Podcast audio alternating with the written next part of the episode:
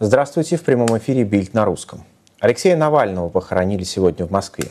Почему власти не дали проститься с Алексеем Навальным так, как хотели его родные и сторонники? Какие у этого будут последствия? Мы обсудим с политологом Екатериной Шульман. Здравствуйте, Екатерина Михайловна. Здравствуйте. Ну, давайте сначала поймем. Когда команда Алексея Навального рассказала, что практически невозможно найти даже место и катафалк, о чем это говорит? Насколько можно понять, с самого начала, вот с объявления о смерти Алексея Навального, все усилия властей были направлены на то, чтобы похороны были максимально тихими, семейными и незаметными. Насколько я понимаю, они стремились к тому идеалу, который удалось достичь с Евгением Пригожиным. Я понимаю, что это сопоставление звучит малоприятно сейчас, но если вы на мгновение поставите себя мысленно на место, так сказать, администраторов, а это не те люди, которые убивают, или даже не те, которых уведомляют о том, что запланировали убить, а те, кому потом нужно как-то нейтрализовывать эффект этих удивительных решений в публичном поле. Вот они начинают думать, как бы нам тут, чтобы нам устроить. Понятно, что в случае с Пригожиным много чего можно было бояться. Он на свой манер был человек популярный. А у него была какая-то группа поклонников. Эта группа поклонников была еще и вооружена. Помните эти разговоры о том, что есть какие-то там хипстеры, да, тонконогие, которые только шариками могут гулять. А есть вот настоящие серьезные мужики с серьезными автоматами. Вот, наверное, какие-то такого рода мысли возникали и у административной публики. Но в том случае все прошло абсолютно идеально, вот так, как они хотели. Со всеми этими играми, которые нас обожают устраивать политтехнологи, когда объявляется об одном кладбище, все бегут туда, потом оказывается, что кладбище на самом деле другое, когда семья полностью сотрудничает и предпринимает все усилия для того, чтобы никто ни в коем случае не пришел, и, в общем, все эти э, замечательные э, кровожадные персонажи, в общем, не материализовались вообще никак, то есть просто растворились в воздухе. Очевидно, хотели такую же историю сделать и с Навальным, для того, чтобы не было лишнего шума, для того, чтобы э, не было вот этих картинок неприятных, массового народного присутствия. И так уже были картинки с Надеждой Путиным, да, что вот люди приходят подписи ставить, значит, стоят там по колено в сугробе в очередях на холде. А вот тут еще будет, понятно, что это все будет гораздо масштабнее. Но э, получилась такая ситуация, в которой, решая каждую следующую проблему, вы создаете себе новую, более масштабную. Вот эти вот усилия по утихомириванию ситуации, они сделали ее еще намного более скандальной. Вот сначала тело не отдавали, потом все-таки тело отдали, потому что, ну, как-то вот нельзя не отдавать. Были же предположения, что, может, его там давно кремировали, где-нибудь закопали, и даже замечательный депутат Луговой что-то в этом роде нам всем рассказывал. То есть были предприняты серьезные усилия для того, чтобы не только воздействовать на семью, но и деморализовать всех остальных ощущением того, что, в общем, даже и поздно, наверное, предпринимать какие-то усилия. Потом были разговоры о том, где будут похороны в Салихарде или в Москве. Если в Москве, то на каком кладбище, а на кладбище нету мест, а катафалков тоже нет, а священники отпевать не будут, зал найти нельзя. Обратите внимание, что зал так и не нашелся. То есть того, что можно было бы назвать гражданской панихидой, провести не дали. До самого конца были тоже опасения, что закроют метро, перекроют улицы. Этого, по счастью, не случилось, но закрыли кладбище. Приурочили отпевание таким образом, чтобы до закрытия кладбища, это 5 часов вечера по Москве, осталось как можно меньше времени. В, в церковь не пускали никого, кроме ближайшей родни, но потом все-таки кого-то начали пропускать. Теперь кладбище людей пускают, но э, какими-то малыми группками. И все это дает эффект абсолютно обратный. Во-первых, если уж отрешиться от всего человеческого, то просто тема в информационном поле присутствует, не просто присутствует, а я бы сказала, доминирует. Я вот до вас разговаривала об этом с э, телеканалом «Франц-24» и с Deutsche Welle, с англоязычной редакцией. Это новость на первых полосах всех мировых газет. А все э, мировые средства массовой информации об этом так или иначе разговаривают, информируют и спрашивают тех, кто может что-то рассказать, как оно вообще происходит. В Москве пришло много народу, при том, что их загнали на окраину, тем не менее людей очень много. Все нежелательные картинки ровно получены. От того, что не пускают в церковь и не пускают на кладбище, образуется целая череда, так сказать, народных мемориалов вокруг кладбища, цветы в сугробах. А меня поразила фотография, которую мне прислали, перевернутое ограждение, вот этот вот заборчик серенький, э, который так хорошо знаком любому человеку в России, вот он упал, и на нем лежат цветы. То есть вот такое, понимаете, оказиональное становится символическим.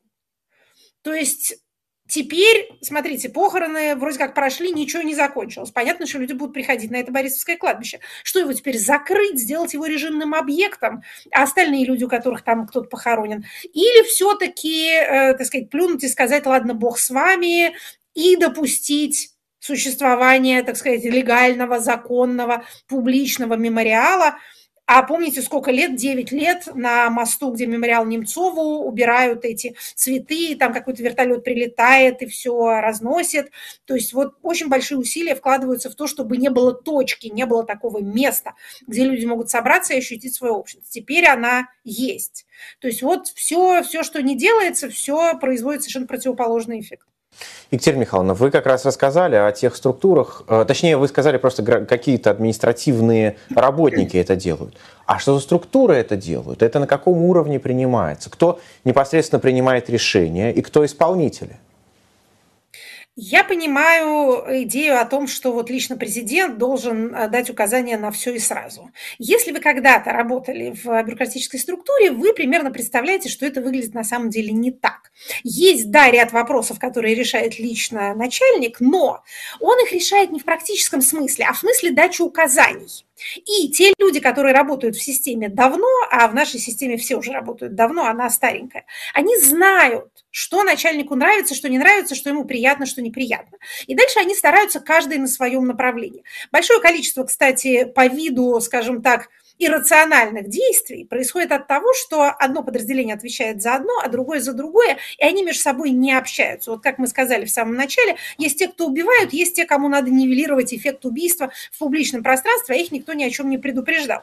Насколько никто никого ни о чем не предупреждает, можно было видеть в феврале 22 года, да, когда война началась, и оказалось, что ни руководство правительства, ни руководство Центробанка вообще не, совершенно не в курсе даже приблизительно. Так вот, кто может заниматься вопросами с э, похоронами? Ну, смотрите, есть э, вторая служба знаменитая. Вторая служба ФСБ по защите конституционного строя. Это то подразделение, которое занимается политическим сыском, э, политическими репрессиями, скажем так. Это вот такая политическая охранка в классическом смысле этого слова.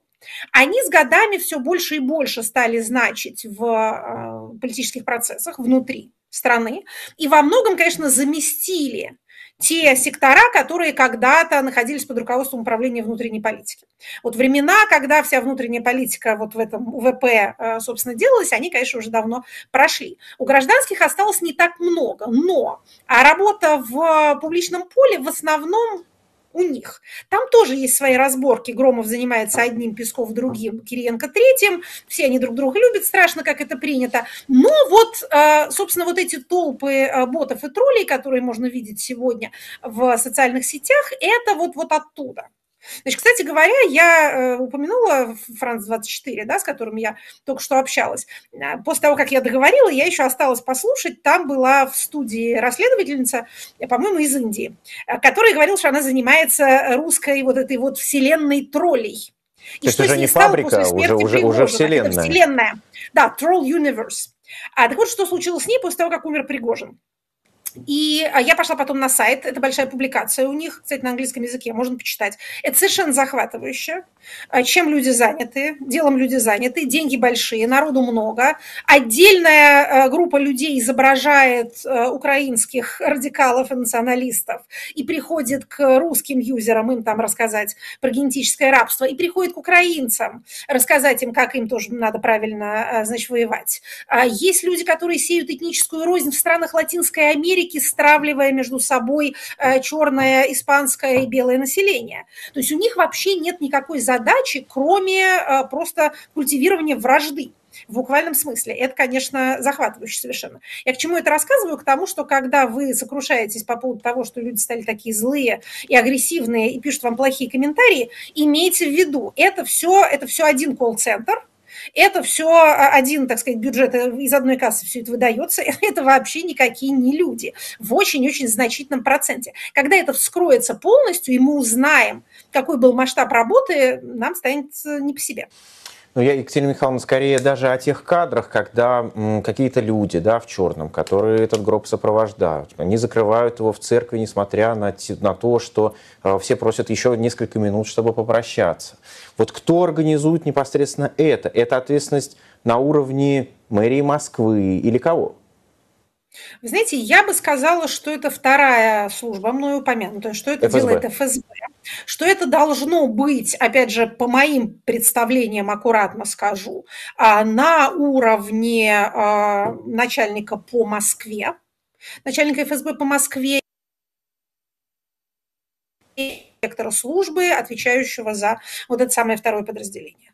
А у них в подчинении находятся так называемые эшники, которые формально относятся к МВД, управление Э по борьбе с экстремизмом, да, это как бы э, полиция, но на самом деле это и ФСБшные кадры, и ФСБшная же вертикаль. Вот полевая работа, типа ходить на митинги, снимать людей для того, чтобы иметь потом а, базу с определением лиц, это вот э, эшники. Но тут дело высокоранговое, а эти все-таки деревянные солдаты. Поэтому я думаю, что упомянутые вами люди в черном должны быть скорее от ФСБ, чем от МВД, даже формально.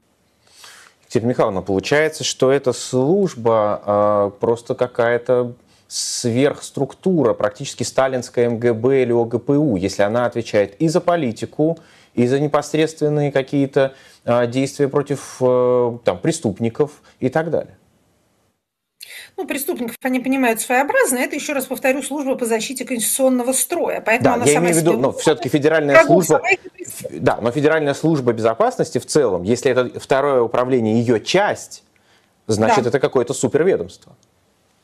Ну, вы знаете, если есть у нас претендент на суперведомство, то это, конечно, именно оно. При этом надо сказать, что уроки сталинского времени были номенклатурой все-таки выучены, а номенклатура после смерти Сталина не хотела, чтобы ее убивали в таких количествах, как это было до того. Поэтому, ну, например, э, сразу после э, того, как Сталин умер, это самое МГБ было разделено на КГБ и э, МВД. То есть тогда появилась отдельная милиция. До этого это действительно все было частью одной службы. Недоразвинтили ее, скажу, отвлекаясь от нашей непосредственной темы а, в начале 90-х. Опять же, многие мечтают о иллюстрациях, а надо было бы больше внимания обращать на структурные реформы, то есть, попросту говоря, на расчленение, на то, чтобы не было такой большой структуры. Из нее был выведен ряд подразделений, которые там, например, стали заниматься отдельно а, внешней разведкой, это тоже все было внутри КГБ, но этого оказалось недостаточно. Ну, а слушайте, а политической полиции вообще не должно существовать, никаких этих хэшников, их в принципе не надо, у них нет предмета э, ведения, нет такого преступления, это все фантазии. Но если говорить э, о тех людях, которые пришли попрощаться, это, в общем, смелые люди по нынешним временам, каждого из них видеть было, это, в общем, каждый из них герой. А неужели не находится частных компаний, которые могут организовать похороны, которые могут предоставить зал. Что на них влияет? Какое на них оказывается давление, что не, не состоялось даже гражданской панихиды? Ну, вы знаете, я не буду сейчас говорить, что я как-то там незримо присутствовала как Воланд на совещании в мэрии, но а, ритуальный бизнес очень сильно связан с правоохранительными органами мы могли, мы, широкая публика, могли видеть краюшек этого черного айсберга, когда началось дело Голунова. Помните? Да. Вот он чем занимался? Он занимался расследованиями а, вот этого самого ритуального бизнеса, его связями с мэрией, его связями с силовиками, специфически с полицией, с руководством полиции. А еще а, немножко, вот опять же, краюшек мелькнул, когда, если помните, муж Любови Соболь, бывший, тоже был, так сказать, культуролог, антрополог, исследователь вот этой самой ритуальной культуры. Его тоже чуть не убили.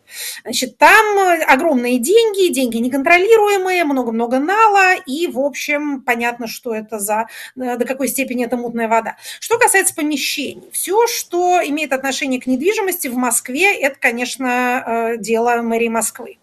И тут всякий собственник чрезвычайно уязвим, в особенности, если это собственник не там не, квартиры, да, а не какого-то одного офиса, а помещения достаточно большого, чтобы там был зал, Таких вообще немного, прям надо сказать. И те, которые существуют, они во многом принадлежат структурам либо напрямую государственным или связанным с мэрией муниципальным, либо опосредованно.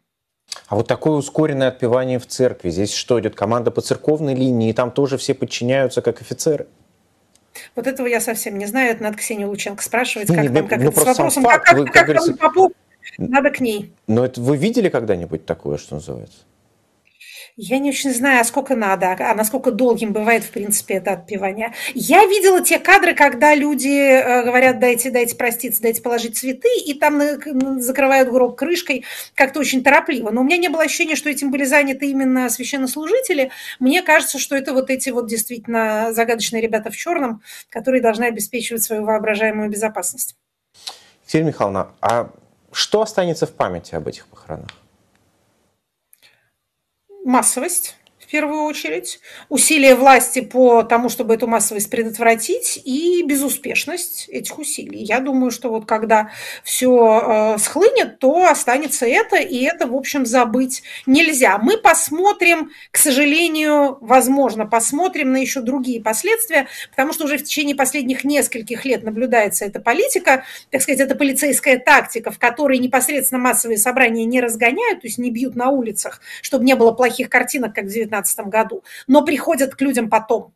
Идентифицировать-то всех очень просто, и люди ведь это понимают, поэтому их героизм не сводится к тому, что они постояли на холоде или даже боялись, что их прямо там поколотят. Нет, они придут домой, они придут в понедельник на работу, они пойдут учиться, и к ним там могут прийти. Это более чем вероятно. Но вот прямо сегодня э, зампред московского яблока Андрей Морев задержан в метро, прямо, прямо на станции метро Марьина. Я не знаю, как там с ним, э, чего сейчас, но вот он успел написать, что что его задержали, видимо, по ориентировке. Так что э, угрозы отчисления студентам известны.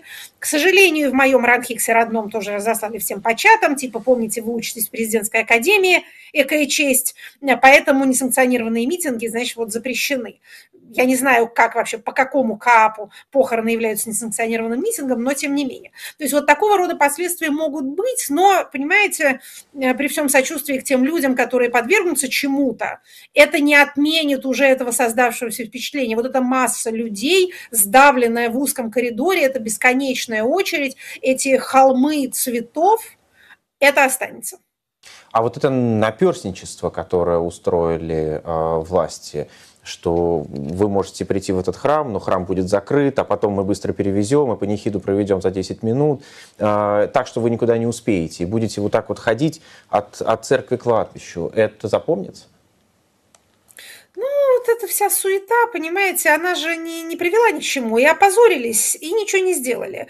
История смотрит, так сказать, с э, большими кадрами, да, в большом масштабе. А большой кадр показывает много-много-много людей, которые пришли, осознавая свои достаточно высокие, скажем так, риски. А вот это вот вся, вся эта ерунда, да, вот знаете, мы, э, дорогой товарищ начальник, мы старались, мы сделали к панихиду покороче. Ну, молодцы вы большие. Кто оценит вот это вот? Можно, конечно, сказать, что мы костьми легли, но предотвратили взятие Кремля, которое на этот день непременно планировалось. Ну, это, не знаю, кому-то это можно продать, но общественному мнению и российскому, и мировому это продать затруднительно.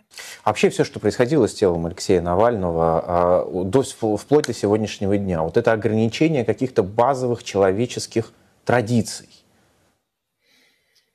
Ну, это хорошо рифмуется с традиционными ценностями, с православием демонстративным. Оно все отлично, конечно, смотрится. То есть православные это мы православные, но э, мертвых мы боимся, э, ритуалов своей, своей веры мы опасаемся. Мы сначала хотим, чтобы их вообще не проводили, а если все-таки их приходится проводить, то мы стараемся, чтобы они были как можно короче. При этом, чего, собственно, что такие страхи, трудно понять. Опять же, если боялись картинки, то вот она картинка.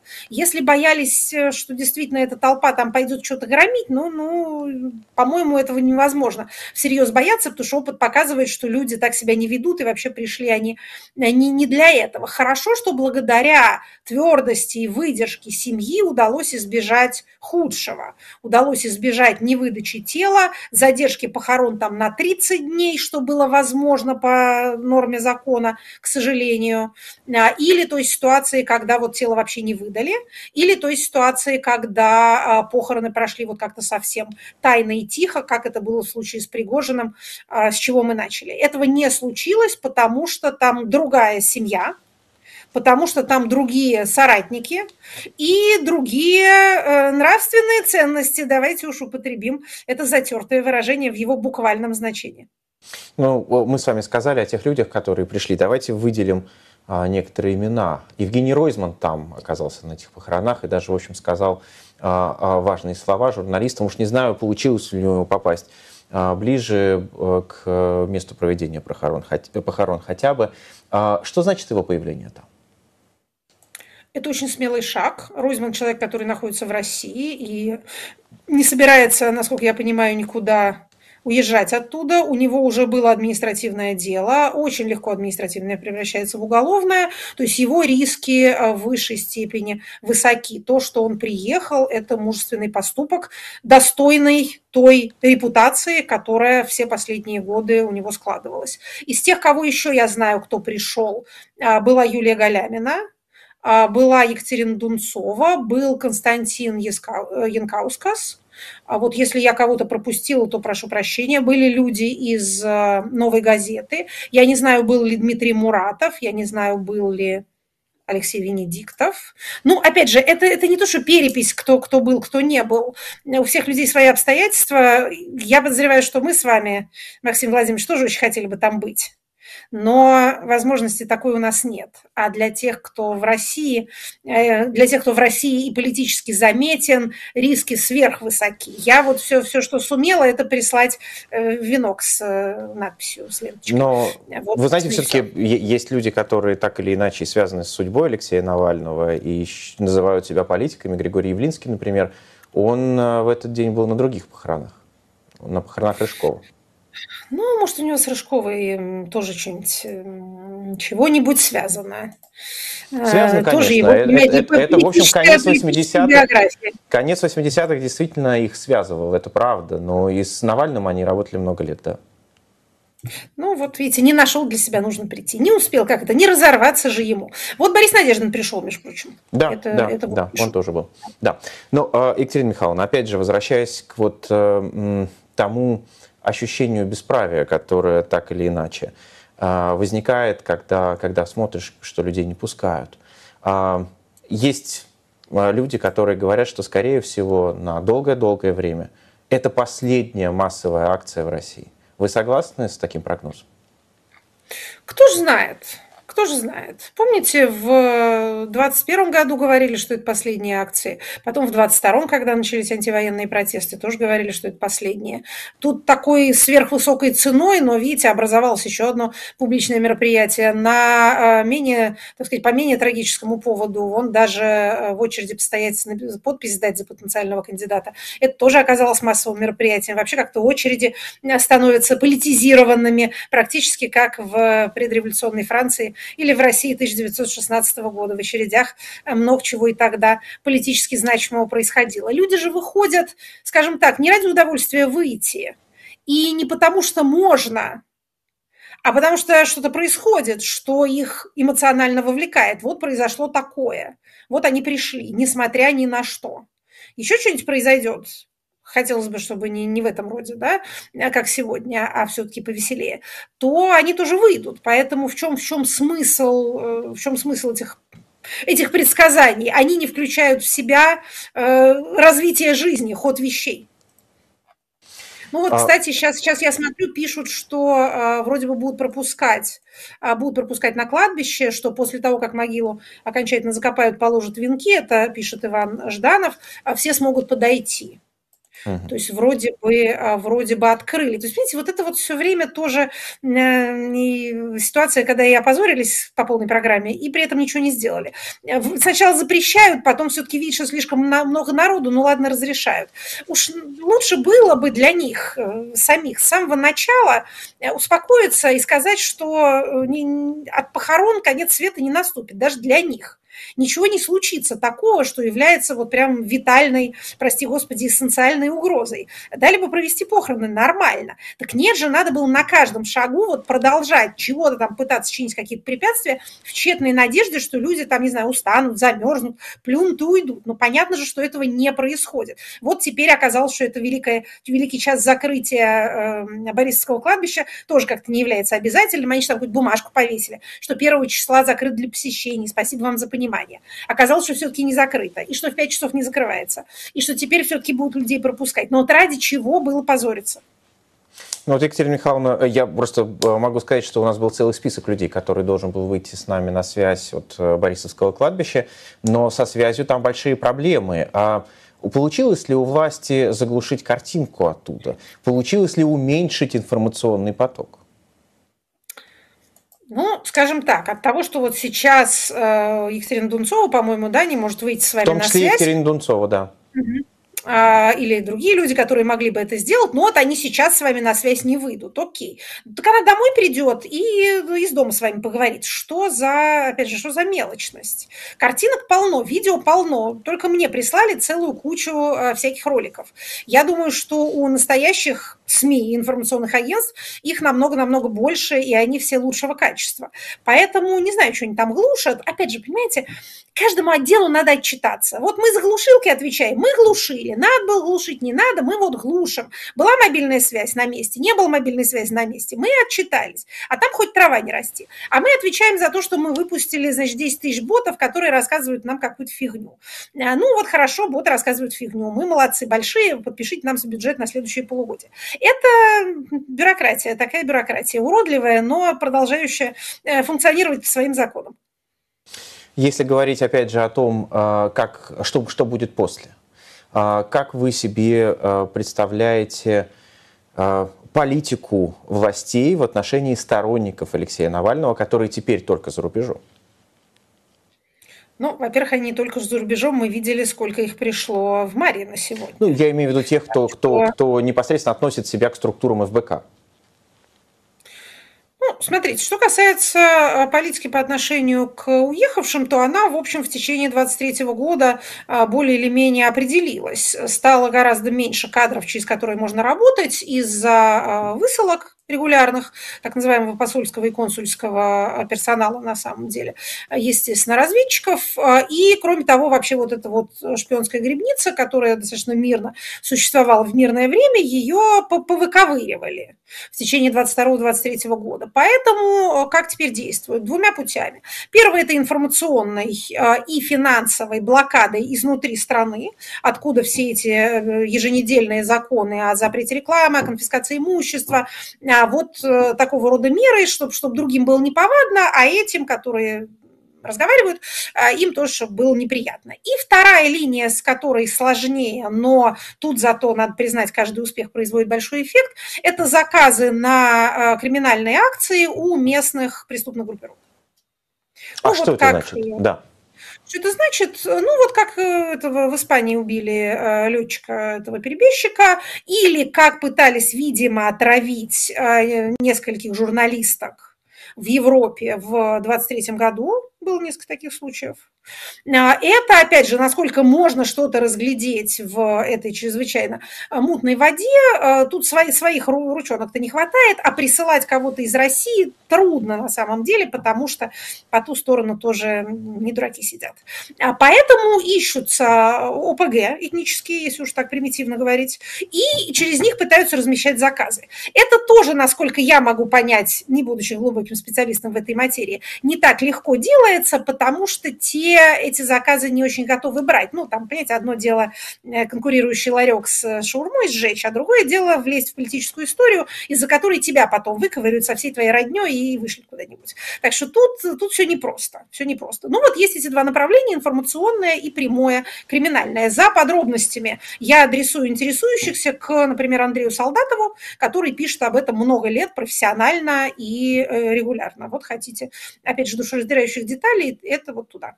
Но, Екатерина Михайловна, дело в том, что ну, есть э, средства массовой информации в России, э, которые так или иначе стараются хотя бы выглядеть как, как медиа, да, а не как пропагандистские ресурсы, а, такие как РБК, Коммерсант, Ведомости и так далее. Сегодня там нет публикации о похоронах Навального. Ну, естественно, в пропагандистских СМИ там вообще ничего такого, в общем, мы и не ждали. Получилось, значит ли это, что большая часть населения России об этих очередях не узнает? Вы знаете, э, в течение уже последних нескольких лет у нас произошел довольно значительный переток аудитории от э, телевизора в интернет, и не просто в интернет, а в Телеграм. Сейчас главный э, источник информации именно об общественно-политическом для россиян внутри России и вне России – это телеграм-канал. Это не значит, что они все потребляют какую-то оппозиционную или сильно либеральную информацию, как вы знаете, в Телеграме всякого добра хватает, но, тем не менее, это не телевизор, это не официальные СМИ уж совершенно точно. Поэтому эм, будет э, информация распространяться. Другое дело, там, под каким углом и с какими оценками, еще раз повторю, в Телеграме всего много. Но, тем не менее, э, сказать, что если этого нет на морде сайта РИА Новостей, и на сайте «Комсомольской правды», значит, этого не существует, ну, это так, такое себе. Ну, да, если зажмуриться, то, наверное, тебе покажется, что никто не говорит о э, неприятном. Вообще говоря, насколько я понимаю, именно вот этим вот пропагандистам, скажем так, механического свойства, им как раз отсыпали заданий, потому что они вылезли буквально как дождевые черви после дождика, только дождевые черви полезные, рыхлят землю, насыщают ее кислородом, а эти нет, наоборот, отравляют атмосферу. Но их прям стало видно, видно э, в изрядных количествах. То есть там команда пошла вообще свистать всех наверх. Но вот э, ОВД-инфо сообщает, что, э, судя по всему, камеры распознавания лиц поставлены были везде, включая там алтарь, церковь и так далее. А, это, в общем, говорит нам о том, что власть еще придет за теми, кто, кто посетил это мероприятие, так сказать. Ну, смотрите, давайте вот скажу то, что прямо сейчас происходит, то, что я вижу в некоторых чатах, скажем так, значит, Андрея Морева отпустили. Отпустили без протокола, даже пишет, извинились, извинились, зай, зайчутки какие, а, какие хорошие люди. Значит, э, я бы подозревала, что с понедельника пойдут. С понедельника пойдут. Это, в общем, ну, как бы этого следует ожидать. Значит, кстати говоря, э, по поводу УВД-инфо, обратите внимание, у них есть инструкция, что делать, если к вам пришли с так называемой профилактической беседой. Потому что начинают в основном с этого – Обязаны ли вы открывать? Если уж вы беседуете, то как беседовать, что подписывать, что не подписывать. Значит, пожалуйста, ознакомьтесь с этой правовой информацией. Кто предупрежден, тот вооружен. А, это важно. Еще э, одну практическую вещь скажу. А, многие люди как-то вот эм, восприняли э, мысль о том, что там власть перестала притворяться, уже не изображают даже соблюдение закона. Это все хорошо в качестве выражения своего гражданского негодования, по поводу разных безобразий. Но если это отвращает вас от изучения законодательной базы с мыслью, что все равно это не важно, и не будет никем соблюдаться, то это просто делает вас легкой жертвой. Да, если вы прям вот цель репрессивной машины, то она вас, э, скажем так, с высокой степенью вероятности может сожрать, невзирая на протоколы. Но вы, дорогой зритель, скорее всего, не такой. Да? А поэтому, если вы будете правовыми знаниями, то вы будете легкой жертвой. Не становитесь легкой жертвой под тем предлогом, что все равно все безнадежно, сгорел амбар, гори хата. Не надо так поступать.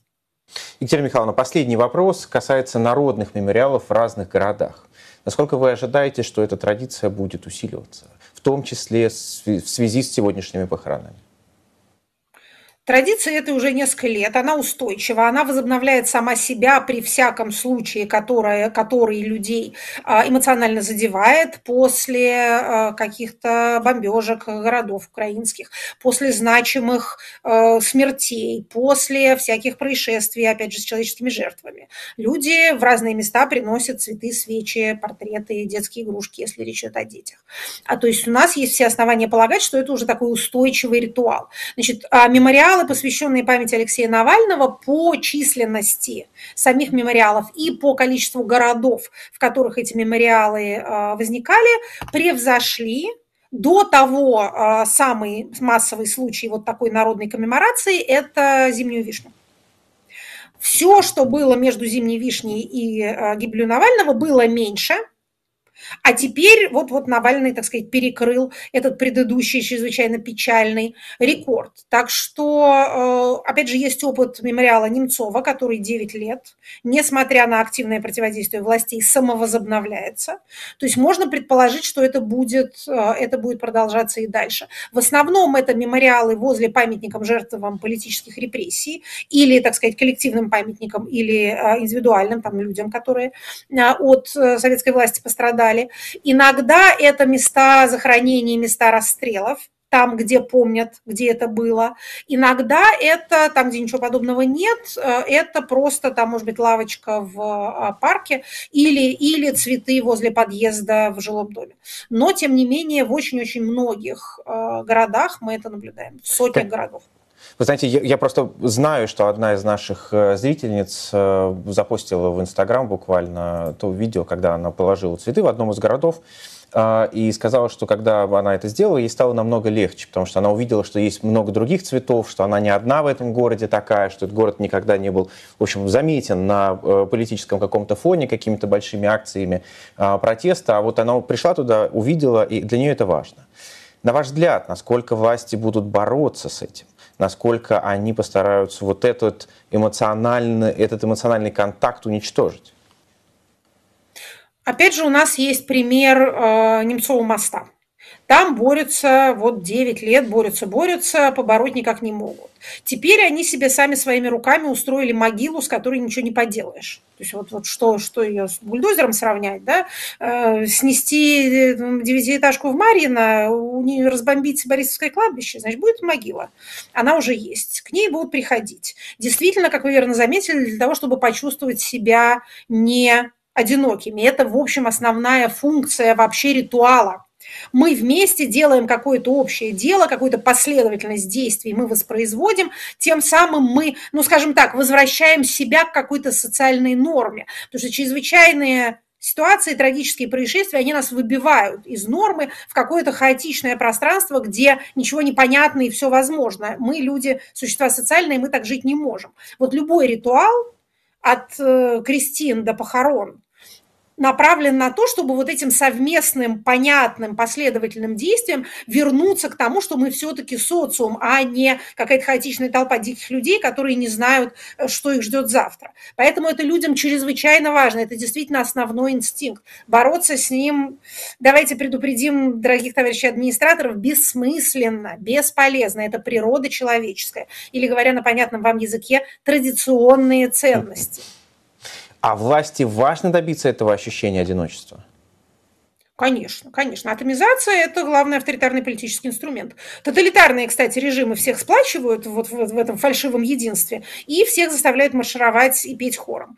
А авторитарные э, режимы, наоборот, всех ужасно разобщают и с большой подозрительностью относятся к любой самоорганизации по любому поводу, не только политической, а вообще любой. Вот под все эти разговоры о том, как мы уважаем волонтеров, а на самом деле вот реальные э, сетевые структуры, которые направлены на помощь кому бы то ни было, они уничтожаются. А какое-нибудь общество людей с диабетом стало, между прочим, одним из первых иностранных агентов, организации иностранных агентов. Так что если вы думаете, что это только про политику, нет, это совершенно не только про политику, это именно про ощущение социального единства. Потому что если люди есть друг у друга, то зачем им такая дорогая и затратная власть-то нужна? Вот это вот начальство великое, которое внушает всем, что вы без меня пропадете, вы в этой ледяной пустыне погибнете и друг друга сожжете, потому что вы дураки такие недоразвитые. Да?